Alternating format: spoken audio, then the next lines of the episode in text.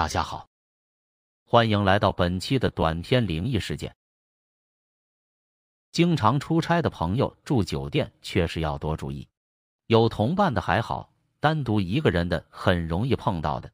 十五年我还在深圳罗湖遇到过一次，不过没看见鬼，也吓得够呛。记得那时大概八月份，天气热的厉害。我出差到深圳罗湖。和客户吃完饭，大概七点多就去找宾馆。当时没什么钱，就找了一家一百多块的快捷酒店就入住了。当时住酒店也没什么经验，那个前台给我开了间房，我一看房卡六百零九，上去后才发现属于同层的尾间，门口正对酒店的逃生楼梯口。刚出电梯就要走过一段长长的走廊，两边都有房门那种。这家酒店估计也没什么钱。灯都是暗的要死，勉强可以看得清走廊的轮廓，里面还有一股霉味，恶心。走廊还出奇的安静，走在上面可以清晰听到皮鞋走路咚咚咚的声音，静得瘆人。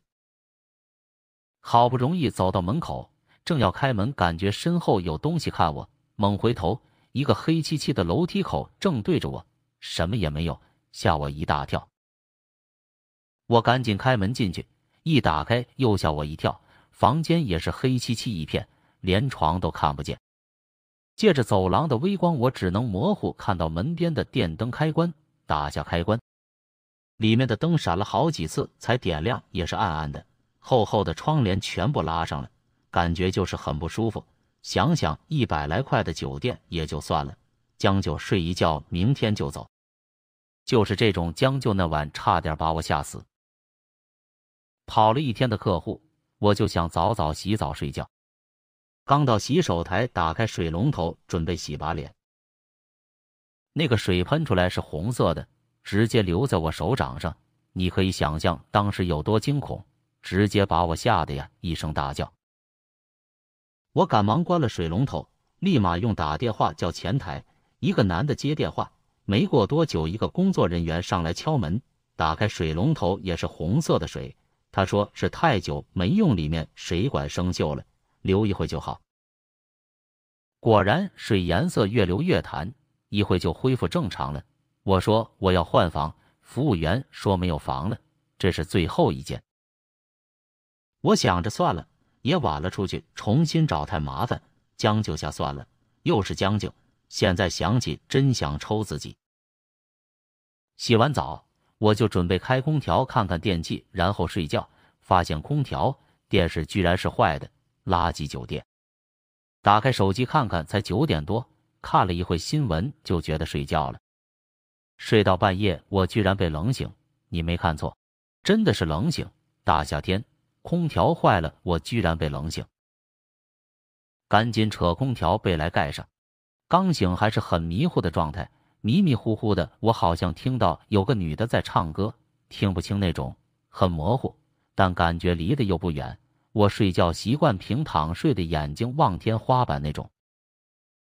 我迷糊间侧过头往厕所的方向望去，厕所是那种磨砂玻璃隔断的，酒店大多这样设计。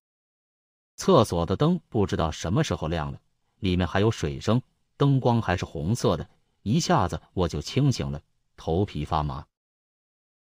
我赶紧打开床头灯，还喊了一句“谁”。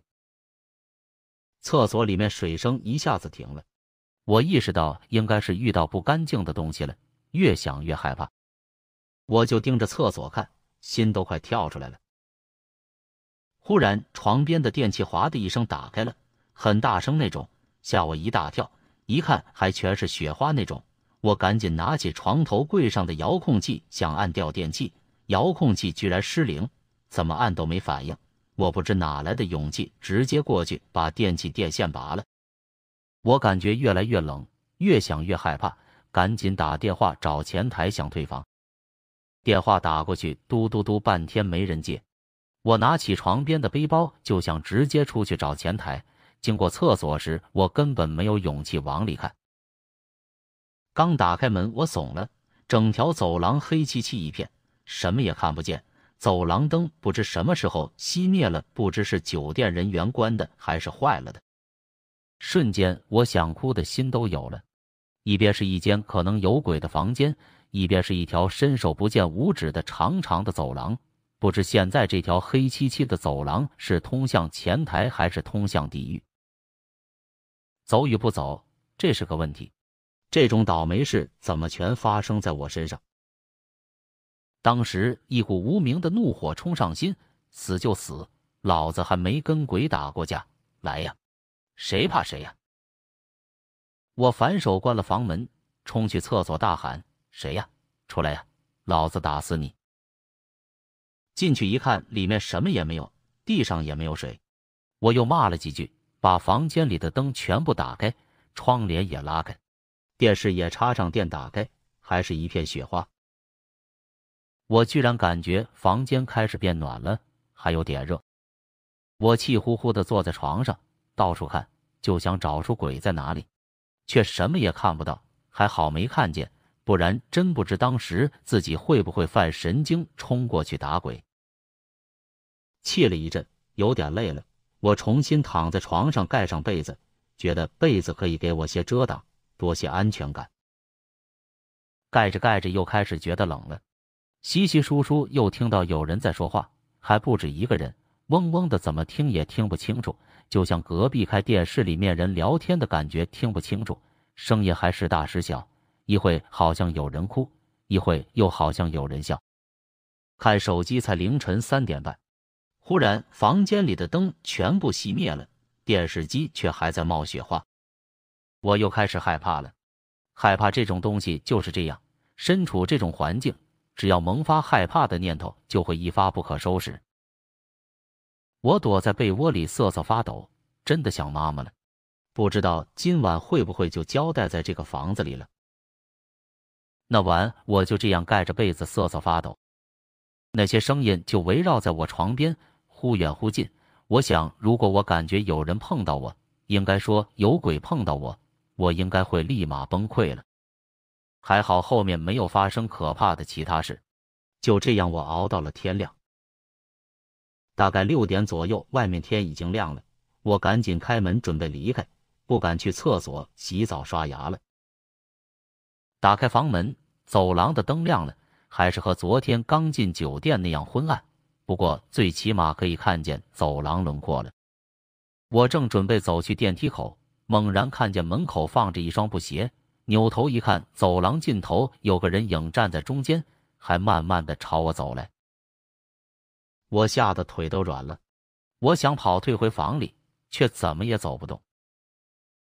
就这么看着那个人影一步一步的向我走来，越来越近，越来越近，我快绝望了。走到还有四分之三米的时候，我慢慢看清了，是一位五十多岁的中年大妈。大妈还问了一句：“小伙子这么早就退房了，不多睡会儿？”然后冲我诡异一笑，弯腰捡起地上的布鞋。还没等我回应，直接往逃生楼梯走下去了。我愣了一下，原来是保洁大妈，吓我一跳。我赶紧去前台退房。到了前台，我很生气的跟前台小妹说：“你们给我开的是六百零九什么鬼房间？电视、空调都是坏的，半夜灯还断电。”昨晚打你们前台电话半天也没人接，一大早还在门口放双布鞋吓人。前台小妹很惊讶的看着我说：“先生，你没搞错吧？我给你开的是六百零八，昨天最后一间房间是你开的，我印象很深。再说我们酒店六零九房间已经很久很久没入住了，平时都是关着的，老板也跟我们说不给客人住那间房的。”再说，昨晚我一直值班，没听到有电话响啊。还有，你说门口有双布鞋，在哪里？我早上无意间看监控，只看到你站门口很久不动，看监控没有布鞋啊。我一看房卡，还真的是六百零八。我的妈呀！昨晚我住的房间究竟是什么？昨晚接电话来的服务员是谁？先生，你说的布鞋在哪里呢？被你酒店一个保洁大妈拿走了。我们酒店没有请保洁大妈呀，都是年轻的女同事做保洁的，押金都不要，我冲出了酒店。今天的故事结束了，感谢您的观看。